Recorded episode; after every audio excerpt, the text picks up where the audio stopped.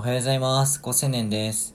え、ライブ配信アプリの運営をしているので、普段はライブ配信に関する専門知識を話してたりします。よろしくお願いします。え、今日は、え、特に配信系のアプリに関しては、え雰囲気とか文脈が、ま、めちゃめちゃ強力になってきてるという話をしたいなと思います。で、雰囲気とか文脈って、まあ、何かというと、なんとなくいいこと言ってそうとか、えー、なんとなく信頼できそう、いい人そうみたいな。その明確なファクト、根拠を、えー、持たずして、なんとなく感じるノリで、まあ、いい雰囲気を感じたときに、まあ、その人の言っていることは正しそうだなという、まあ、おぼつかない判断。これが実は強力な世の中になってきたなという気がしています。つまり、それっぽい雰囲気を醸し出していれば、えー、詐欺師が、えっと、まあ、あんまり賢くない人からお金が取れてしまうという時代に、ますますなってきているなという感じがするんですね。で、まあ、これは何かというと、その、特にアプリとかを比較しても、機能的な差分がやっぱりもう差がつけられない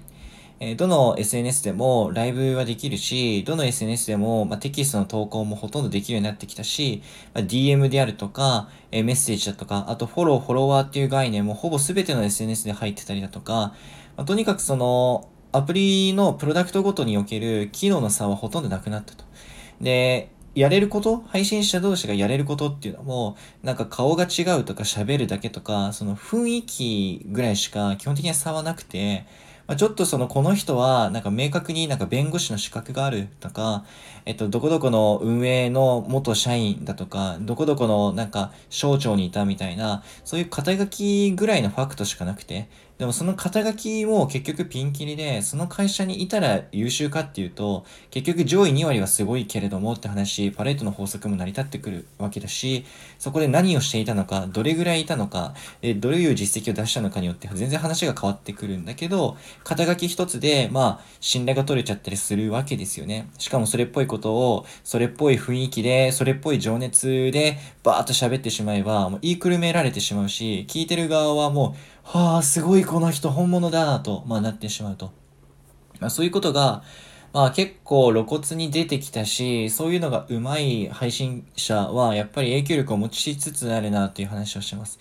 で、それはなんか、まあ、本当に詐欺だったら、それはまあ捕まってしまうんですが、えっと、今日僕が強調したいのは、その特に文脈の部分に関しては、非常にこう、配信者として、まあリスナーとして、しっかり意識しておきたいなと思ってて、例えば、えっと、ホーム画面に、じゃあ高青年さんの、えっと、配信超おすすめですって、運営がピックアップしていたとして、再生の数は多分増えるんですよね。なぜなら、見ている数がその分増えるので、ホーム画面は大通りなんですよね。大通りにポンと置かれてるだけで、ファーストビューに入るだけで、単純に確率論として、まあ、再生数は伸びるんですけど、その中で、えっと、僕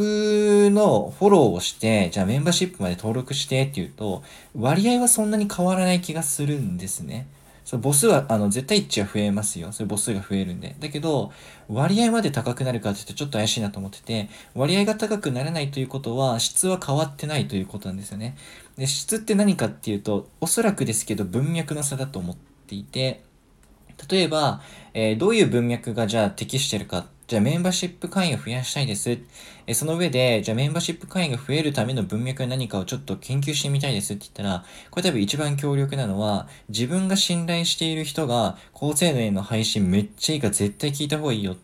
えー、500円、月額500円だけど、週3本、月12本、つまり1放送41円めっちゃ聞いた方がいいよ。で、親友とか、自分がいつも聞いてる配信者がもし言っていたら、多分入るんですよね。それは運営がピックアップしました。おすすめです。とか言ってホーム画面載せるよりも多分強烈です。それは、あの、なんだろうな、第三者の運営がホーム画面に機械的に載せるよりも、自分が信用している人が進めてくれたっていう文脈の方が強烈だからですね。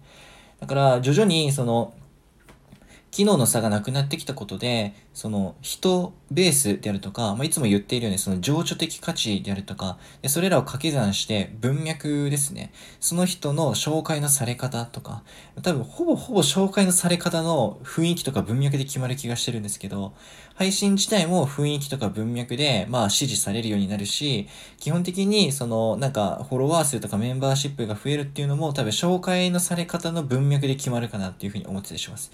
ということで、じゃあどうしたらいいのってことについては、その自分が理想としている文脈が何かを、ま、突き詰めて、それがどういうふうにあの、世の中で起きてるのかっていう成功事例を見つけて自分で模倣してみるっていうのが一番戦略になります。で、これに対する答えはインフルエンサーに紹介されるのが一番強烈って感じですね。